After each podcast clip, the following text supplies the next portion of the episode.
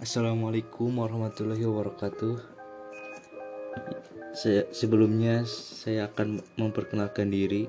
Nama saya Kiki Prayogi dari jurusan Teknik Informatika Sekolah Tinggi Teknologi Bandung dengan NPM 205520111127. Ya, jadi di sini saya akan menjelaskan apa itu interaksi manusia dan komputer atau juga bisa disingkat dengan IMK.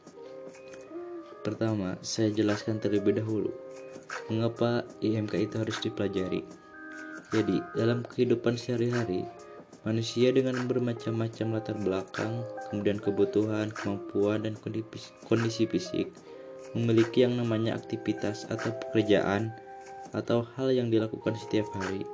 Contohnya menonton, membaca, melakukan melakukan transaksi, kemudian juga membuat sebuah produk, dan lain sebagainya.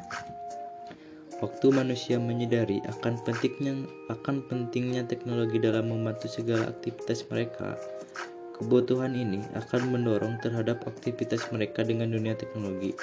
Mereka akan menggunakan, mencoba, dan merasakan penggunaan teknologi untuk membantu pekerjaan mereka secara secara tidak langsung juga mendorong terhadap adanya interaksi manusia secara kontinu dengan teknologi atau komputer.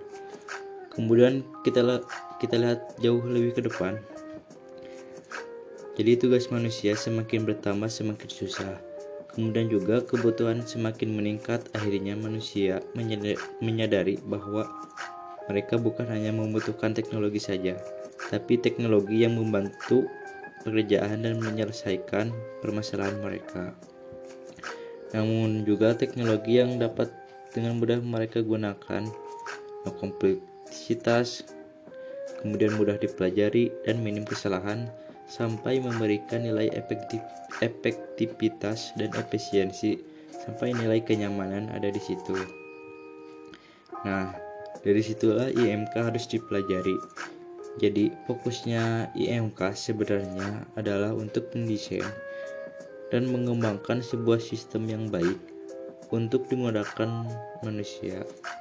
Jadi saya simpulkan di sini. Jadi pengertian IMK menurut saya adalah bidang ilmu dalam komputer science atau ilmu komputer di mana mempelajari bagaimana manusia berinteraksi dengan komputer dan juga mengkaji atau meneliti mengenai desain dan penggunaan dari sebuah teknologi. Kemudian IMK juga memberikan pemahaman dalam pengembangan perangkat lunak maupun sistem atau segala bentuk macam teknologi. Kemudian juga memberikan pemahaman eh, bagaimana manusia menggunakan sebuah teknologi tersebut sehingga interaksi lebih menyenangkan dan efektif dan efisien. E, tujuannya secara garis besar adalah untuk mengembangkan dan meningkatkan keamanan, utilitas, efektivitas, efisiensi, dan kegunaan dari sebuah sistem atau istilahnya e, kita menciptakan yang namanya use bersistem. Dari sistem yang mudah digunakan, mudah dipelajari, mudah untuk diingat, cara menggunakannya seperti apa? Kemudian juga efektif digunakan efisien ada nilai safe-nya juga dan enjoyable. Ya sekian saja podcast hari ini. Terima kasih sudah mendengarkan. Assalamualaikum warahmatullahi wabarakatuh